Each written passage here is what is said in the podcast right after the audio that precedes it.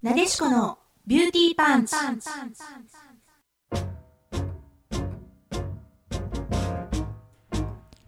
皆さんこんばんは。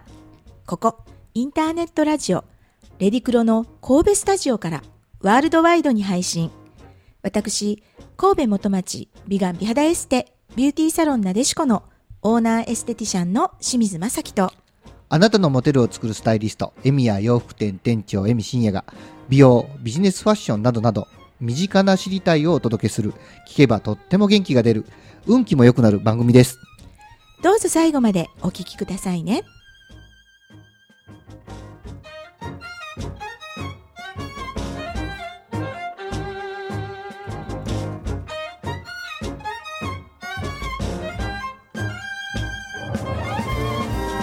はい、こんばんは。はい3月2日のね、放送でございます。。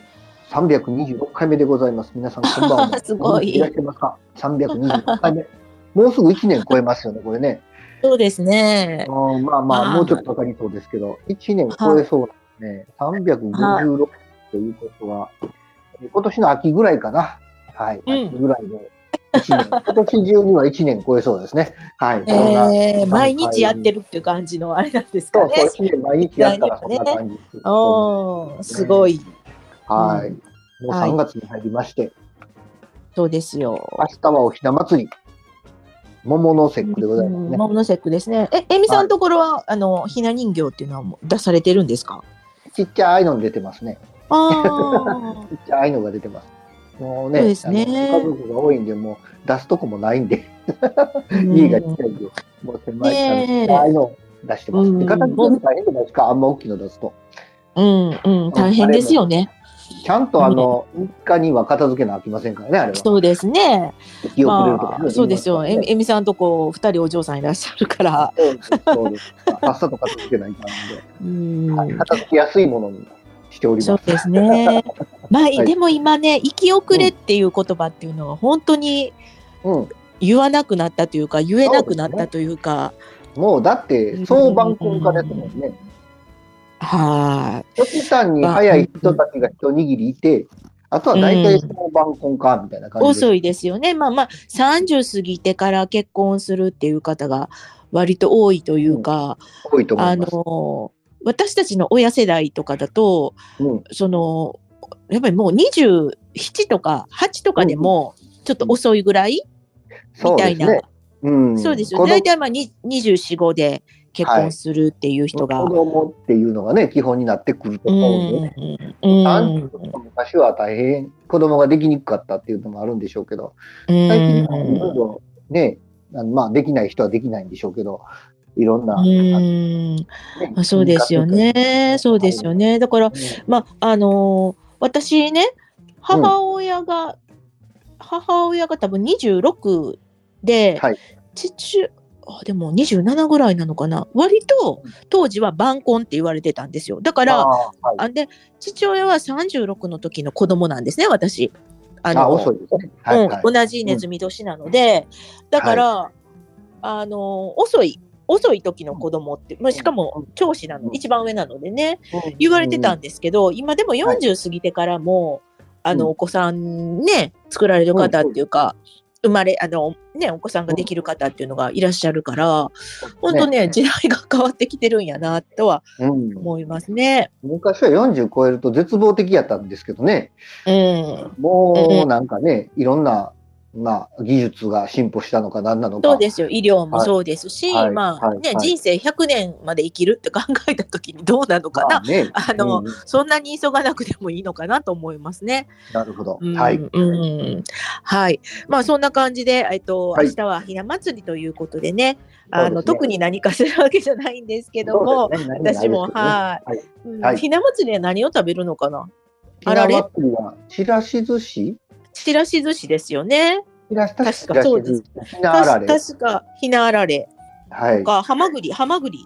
そうそう、ハマグリだわ。はまリ。ぐりのね、なんか二そう枚いう。二枚貝のね、あわうん二枚貝で食べるって言いますね。うんうんうんとかっていう感じなのかなと思います。まあ、あの、はいひな人形はね、えっ、と、人間の身代わりで、汚れとかはい薬剤をね、やっぱり、おうあの、移して、実はまあそれを川に流すという、昔はそのあ豪華なそそうなんのだひな人形ではななくてね、なんかわらかなはいはいはいはい素朴なもっと人形で、まあうんに人間のこの身代わりになって、まあ、やうん役を落とすみたいな感じ。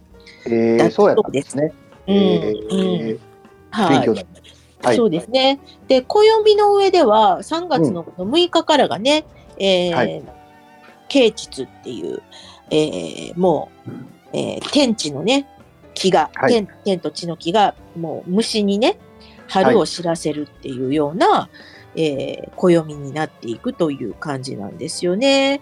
なるほど。まあ、その、すうーん、はえいカエルとか、そう、はいはい虫がもう起き、はい、起き出てくる。出てきて、で、カエルも、まあ、と、と、うん冬眠かなそういったものから目覚めて、ではい。太陽の光をね、こう浴びようとしなるて、ほどこう生命がみ芽吹いていくタイミングうん、なだるほそうです。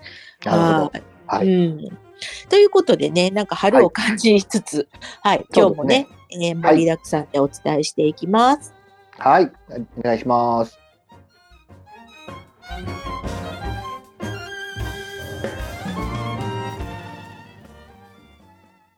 ちょっとちょっと。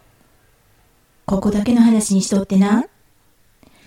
まさきがお伝えするビューティーパンチな情報。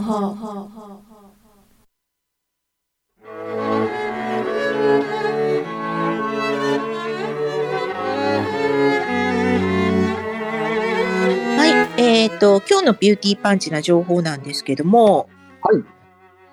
えー、えみさんは肩こりとかってありますかああ、結構肩こり派な方ですね。あっていうーかそうなんですね。かあの親もそうなんで、うんうん。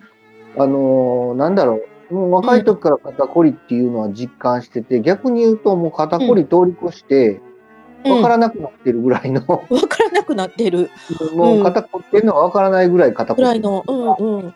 あいやのーたまにマッサージとか行くと、うんとてつもなく硬いと言われます。うんうんうん。ただ本人的にはもうわからなくなっちゃってるので、うんうんうんこうれん。が当たり前なので、ですよね。こんなもんかと思ってますけど、うん。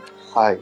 まあ昔はね、昔というかね、肩こりはまあはい日本人特有の症状だって言われているぐらい、まあ、実際は日本人だけではないとは思うんですけども、もうたくさんの人が肩こりで悩んでます。私もすごく肩こり、びもうびっくり、私もびっくりされるぐらい肩こりなんですね。はい、はい、はい、ではい。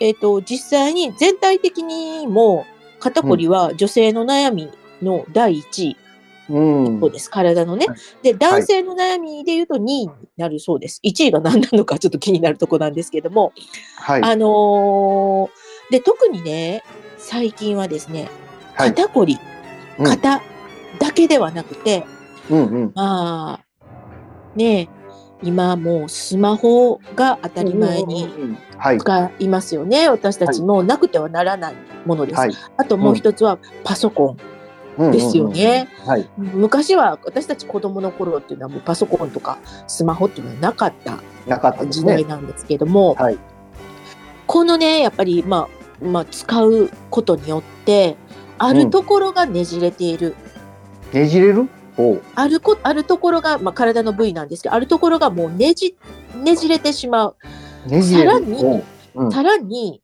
はい。肩こりが進むという現象がね、やっぱり起きてるんですって。悪循環でこれはもう子供の頃からねスマホとか、あのはいパソコンが当たり前に使うお子お子さんたちがいるじゃないですか、もうはい。それが低年齢化してるのでさらにもう肩こり人口は増えるだろうって言われてるんですけどそのあるもの、そのその増えていってるそのねあるこのねじりうんゆまあ、歪みっていうものなんだと思うんですけども、どの部分だと思います、え、どこやろうねじれる私ねうん、私ちょっとびっくりしたんですよ。でね、うんあるところに、あの、ちょっと体を整えに行った時に、うんそこ、その部分が、あ、ねじれてますねって言われたんですよ。おううん。まあ、普通に考えると首とかね、うん。うん、思うんですけど。うん。な首はでも前々からね、うんやっぱりうんあると思うんですよ。どこかというと、はい肩こりと関係してるんだって思うんですが、手首なんですって。手首がねじれる。手首がねじれる。やっぱりもうずっと手を使ってるので、その、なるほど手のその角度が、その、スマホとかパソコンを使ってなかったじ時とね、やっぱりあそのそうか動きがやっぱり変わってくるんですって。上向けますもん。でいやほんとね。で、私もすごい肩こりがひどくて、肩とかね、まあ腰、腰が原因ちゃうかと,こ、とかねかか、首ですとか、まあ首も私すごくストレートネックなんですね。うんうんうんうんではい。あの、あるね、その体を整えに行かしてもらった時に、いや、うん手首ですよって言われたんですよ。ま手あ、首そこも、うん、手首もすごく歪んでますって言ってね。はいええーって分からなかったんですけど、はいこのね手首にねなんかあの骨ってやっぱりあっててなんかその 8,、八個の骨がねずれてると。こうんうんう、手首の骨のうん8個がずれてる。そうへーでねすごいでますあ、ね。肩が肩こりってほら、あの肩が痛いだけじゃなくて頭痛とか、あとね、なんか腰痛とかもちろん、はいえっとそういう他のこともねなんか出てくるじゃないですか。うんうん、出てきますね。でねやっぱりね手首がねあの、そういうのも原因になってるっていうことを聞い手て首が原因えで肩こりー、うそうなのみたいなねおーうん、そうなんですね。はいはいびっくりしました。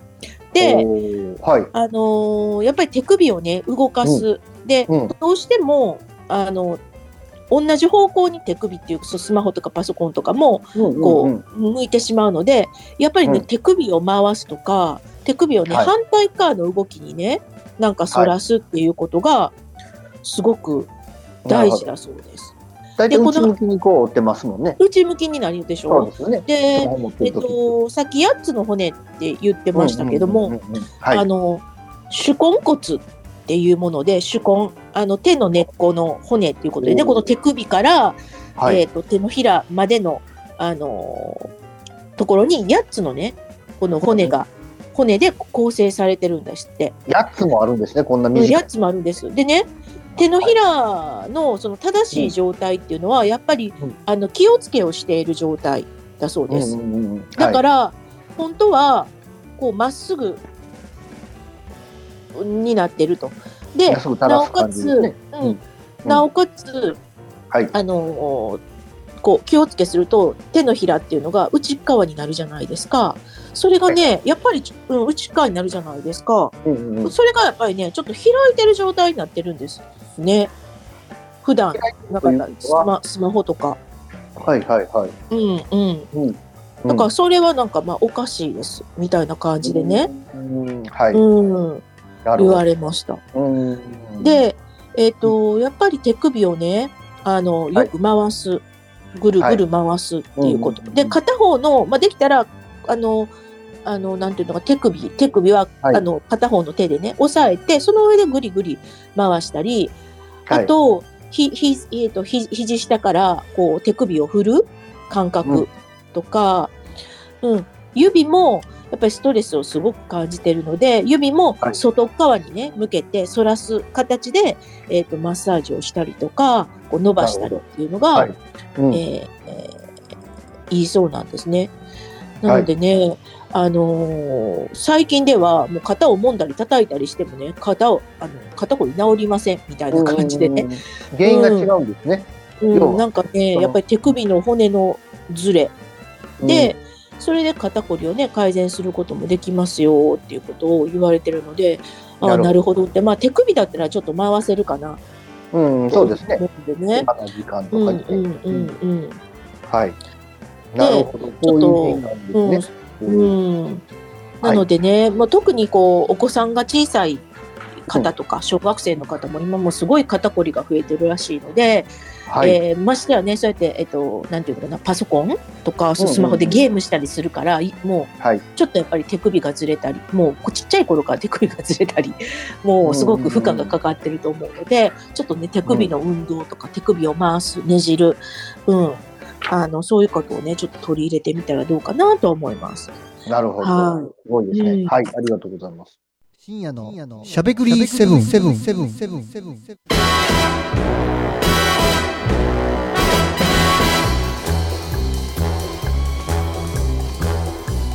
は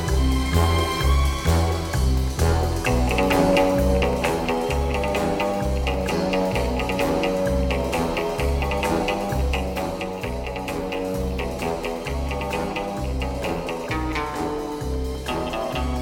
はい、こんばんは、えみちゃんでございます。皆さんお元気でいらっしゃいますでしょうか。はい。はい。なんかね、日差しが春らしくなって、うん。だんだんとちょっと外へ出たくなる気分になってまいりました。ちょっとまだ寒いですけどね、言うても寒いですけど、まあでもねうんうんうんうなんんか日差しが違いますよね。明るいって感じがすごくしてて。はい。そうですねいいいいはい時期になってまいりました。いい時期になってきましたさてね。今年の花粉症はどんな感じなのかあですね。あの、あー最近年々ね、年々結構マシになってて、あ、はい。あの、花粉症がね。あ、エミさんがってことそうそうそうそう。なあーなんですごいよくわからないんですけど、まはあ、い、もはちい、ろん、あのー花粉症にいいと言われるようなことをはいいろいろやってきて、はい。なんか最近ちょっとマシやなって思うのはここ数年です。へうん。なのでえ。今年はどうかなと思っておりますが、はいはいまあそんなんで、春がやってきたなというところですけど、そうですね今。日は、あのーまたお洋服屋さんらしいお話をしていきたいおな。洋服屋さんらしい話。らしいはいお。話をしていきたいな。マニアックな、オタッキーな話をしていきたいオタッキーの話をして、まあ、オタッキーというか、あのー、生地の話、洋服の生地の話をね、おーはい。えーしていきたいなと思ってます。お洋服の生地、スーツ、特に洋服ってスーツね、僕らが扱ってるのはスーツなので、スうんーツの生地のお話をしたいんですが、スーツの生地って基本的にはウール素材ですよね。うんうん。そうですね。ウールの素材。まあ、うんこのウールの素材にもいろいろあって、羊の種類がいろいろあったりするんですけど、はい。はい。多く多くはメリノウールっていうオーストラリアを中心にニュージーランドとかねうん。南うん半う球んうでん。生産されてる羊。はまいた。最近この生産されてる羊はすっごいこう、あの、なんていうかな、品種改良っていうのかな。あの、それこそ、あの、遺伝子レベルで、この、この系統の羊は、ういいん。毛が取れるから、その系統ばっかり作るって感じなんですよ。ああ。後輩後輩を重ねて。へえ。でも、今ものすごく科学的に上質なウールが取れ、取れる状態にはなってるんですけど、うんうん。ただ単一のその言うたら人で言うと人種とかうん家系じゃないですか、言うたら。うんうんなうのんうで、ん。一つ病気が流行るとみんな死んじゃうんですね。ああ、そうなんだ。やっぱ、あーやっぱそうなんだ。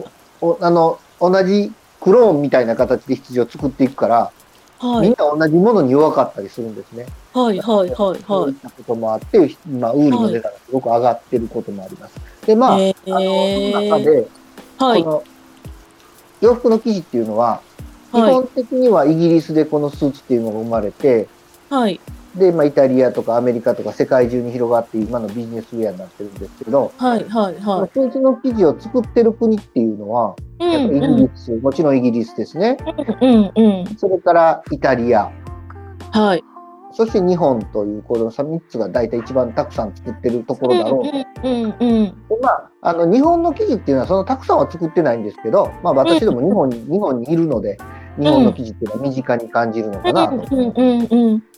でこのねイギリスイタリア日本っていうのはうん全て生地のタイプが違うんですよ、お国お国柄というかへえ。同じように思うんですけどスーツの生地ってへえ。お国柄がすごくあってもちろんイタリアでもイギリスっぽいもの作ったりイギリスでもイタリアっぽいもの作ったりもしてるんですけど、はい。まあ、ベースとなるところがあるので、その辺をちょっと今日は紹介したいなと思ってます。マニアックでしょ、はマニアックで すね。はい。確かに。はいはい。でうんえっと、まずはイギリスですね。主な産地の中でイギリス。はいイギリスはハダースフィールドというところが産地になってます。はいはい。ちょうどね、イギリスって縦長じゃないですか。あ、縦そうで長すのね。はいはいはいは形い。なんですけど、ちょうどど真ん中ぐらい。ど真ん中ぐらいにハはダースフィールドっていう場所がありい。まアして、ダーズフィールド。はい。はい、ハダースフィールド。ここで、うんえー産地になってまして、ここで、はいえーイギリスの記事のほとんど、うん、90%ぐらいはい。取られてます。うん。で僕もここまでね、見に行きましたけど、ハダースフィールド。うんあのすごい大きい、宝石あの、紡績工場、いわゆる生地をうんう織んる食器が並んでる工場があるんですけど、はい。イギリスの食器っていうのは今ね、えー高速の織り、えー食器が多くって、はいえ。ーエアエアジェット式というんですけどね、はい。とあの縦糸はこうあのえーのそうですねあの食器のイメージを言うと縦糸がずっとこう、セットされてるところにはい。横糸を飛ばしては持っいて。いくんですよ。まあ、はい片折りって昔からね、こう、の、はいあの、ものにこう通して、カントンとして、また通して、トントンってするイメージは、皆さんお持ちかと思うんですけど、うそんううやんうんうんって持っていくんですけど、それを今、最近の機械は、エアジェット式と言いまして、うんこうの糸をエアで飛ばすんで、空気で飛ばすんですね。ん。はい。そうで空気で飛ばして、へーはい飛ばしながら追っていくので、それがまあはい一番最新で、だいたいですね、はい。えー1日に、えーはい3段、3段って言いまして、大体150メーターぐらいの生地を折れるんです、その機械で。はい。そういう機械が今主中心になって、イギリスではそういう生地機械の機械を使って折ってます。へで、イギリスの生地の特徴はというとー。、はい。やっぱりくお国柄なんですけど、はい。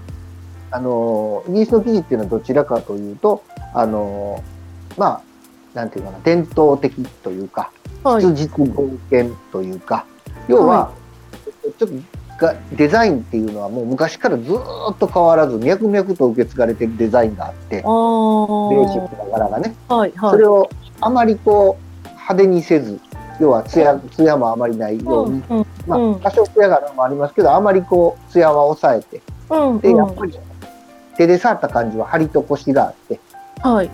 でやっぱりあの緯度が高い国なので寒いところの国なので、ちょっと生地感的には厚めですね。へだからえ。日本でいう、まあ、春夏もの秋冬ものとありますけどこれは世界中共通なんですけど、春夏もんでもちょっと分厚めですねしっかりめの生地が多いのがうんうんうんうんでであのだから日本ではイギリスの夏もんはちょっと暑い感じがするかなっていう感はい。じです、はいうん冬もはだから逆に分厚いので非常に暖かいですよねうんうんうんうんうん。がイギリスの生地になりますそしてイタリアイタリアはですね、産地はビエラ地区というのがありますうんうん。イタリア、ビエラ。北の方なんですけど、はい。えっ、と、南アルプスのふもと、だからスイスと国境のちょっと、ちょっと南ぐらいのところなんですけどね。はい。ここのビエラっていうところに、あの、産地があります。で、基本的には、このハダースフィールドもビエラにしても、あの、水が必要なんですよ。織物を作ろうと思ったら。うんうんうんうんうん。そして、特に、あの、こういう染色とかしようと思ったら、軟水入れないとダメなんですよ。水が。あ剣ロードと言いまして、はい染まり具合が落ちるので、はなので、あの、軟水のあるところが大体織り産地になるんですね。い。なので、この、えービエラ地区。ね、ヨーロッパって大体降水のイメージが強いんですけど、そうこでのアすルねプ。ス山脈は軟水が流れている川のはふもとで作られてるわけです。でビエラ地区に大体イタリア中のこれも90%ぐらいの、えーウール織物の会社が集まってまして、はい。で、イギリスとイタリアの大きな違いっていうのは、うん。あの、生地のメーカーとはいえ、イギリスは生地のメーカーは、糸から、糸を買ってきて、うん。糸メーカーがあって、糸を買ってきて、それを生地にするのがイギリスのメーカーうなんんですけど、うんうん。イタリアは多くは一貫生産メーカーが多くって、へえ。の毛を突き入れて、糸を作って、染めて、そして生地を作って、最後、整理というんですけど、あの、最後、はい綺麗にね、はいフィニッシュフィニッシュえあの、英語ではフィニッシュって言うんですけど、そこまで一貫生産でやるのが、イギリス、えイタリアの会社なんですね。イギリスは全部こう、分業制でやってるので、糸屋さんがあって、生地屋さんがあって、フィニッシュ屋さんがあるなってるので、ちょっとだから、イギリスの方が割高になるっていうイメージですね。はい。日本、日本です。日本は、まあ、生地の産地って言われて、ピンとくる人はだいぶあのスーツ好きやとは思うんですけど、あの、岐阜県尾張ですね。うん。あの、美州とも言いますけど、あの、うんうんこの辺りが、えー、愛知県、愛知県尾張西部地域から、岐阜県、えー、西西能地域のあたりね、尾張と呼ばれる地域ですけど、ここがやっぱり産地です。で、ここにも木曽川っていう川が流れてるので、やっぱりこの周りには、あの、日本の、えーうんり織元の90%ぐらいがここにあるというようなところです。うんうんうん。イタリア生地のさっき説明ちょっとしてなかったんですけど、イタリア生地はどちらかというと、まあ、イタリアのイメージそのものなんですけど、艶やかで、しなやかで、柔らかくて、なちょっと軽い感じのね、色っぽい感じの生地を作るのが得意です。うーん。イギリスの食器、織り機と、うんイタリアの食器って実は全然違うんですね。へ織りえ。方は一緒なんですけど、この、えー開発された段階が全然違ってて、うんうんうん。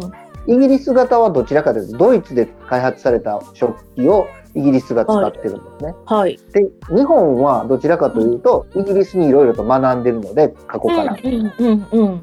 それこそ道路も、えー左側通行というのはイギリス式ですしね、そういうのはもう全部、うんあのイギリスに学んでるところが多いので、イギうリん。スに近い織物がおられるんですけど、イはタい。リアは全く違う進化を遂げているので、ただはい。要はちょっと艶っぽい、艶っとした光沢のある、ちょうんうんっと柔らかいドレーブ感があるとかね、そういう生地が得意なのが、はい。はい、あのイタリアです。うーん個性的なデザインとかね、デザインが得意なんで、個性的なデザインのが多い。だから、伝統的な柄っていうのはもともとあまりないので、うんうんどんどんどんうどんん続けているのがイタリアの生地です。うん。はへい、え。で、面白いのが、うん。あの、イギリスとかイタリアっていうのはやっぱり二大産地じゃないですか、言うたら世界中でも。うんうんうん。イギリスの生地もイタリアの生地も世界中に輸出されて、うんで私どももほとんどそう,、ね、そういう生地を扱ってるのが多くなんですけど、うん。日本の生地って、やっぱり日本のブランドではやっぱり世界中に、えー生地って、服地っていうのはまだ売って出られないレベルなんですね。売って出られないというか、あのーやっぱりデザインとかっていうのは、うんうん。あまり、やっぱりイタリア、イギリスに比べると、うん。結局その、元々の羊って最初に話しましたけど、うんいい羊の毛は権利があって、やっぱりイギリス、イタリアに流れちゃうんですよね。うんうんうん。だからなかなか日本にはいい羊の毛っていうのは、2番から3番手で入ってくるんですよ。うんうんやっぱこんうん。ないいものが安くは入ってこないんですよ。ああ、なるほど。だから日本で作る系のウール素材に関しては、やっぱりその定番的なもので、日うんうん。本の風土に合った日本人が作る生地を織るんですけど、うん日本の企業で今残ってるところのすごいとこっていうのは、うん。ションヘル織機という古い織機を生かして織ってるところが残ってるんですよ。シへえ。ョンヘルっていう織機は100年前ぐらいに開発されて、うん。 50年前には生産がもう中止されてるんですね。はいはいはい。だけども、あの、終わりの、その、その地域の生地メーカーっていうのは、そはのい時代全部その機械を使ってまして、はい全部の会社が、日本製のトヨタ食器あたりが作ってたんだと思うんですけはいど、はいそれを使ってやってて、はいで、それが大量に残ってるんですよ。はい。で、そのパーツを今、と特会引っかいやりながら動かしてやってるんですけど、さっき言ったエアジェット型の折り機の3分、5分の1ぐらいしか折れないんですね、1日に。うだーから1台ん。で150メーター折れるに対して30メーターぐらいしか折れないんですけど、うんその分、こう、糸にかかるテンションが低くて、うんうんうん。なので、ウールって縮れてる毛じゃないですか、こう。はいはい。そのテンションが低い段階でかけれるので、非常に、あの、いへい織え。物ができると言われてまして、本当にいいスーツができるんですね。はい。へえ。てな具合でちょっと熱く語ってしまいましたけど、時間なので、この辺で今日は終わりたいと思います。はい。はい。なかなかマニアックな。はい。マニア今で夜す。もはい。ね、今夜もお送りしたのは、えー清水正樹神戸太郎とヒーリングスクールの清水正樹と、あなたのモテルを作るスタイリスト、エミヤ洋服店店長、エミ深夜がお送りしました。それではまた来週。ごきげんよう。離さないでいて I couldn't see that you you I couldn't see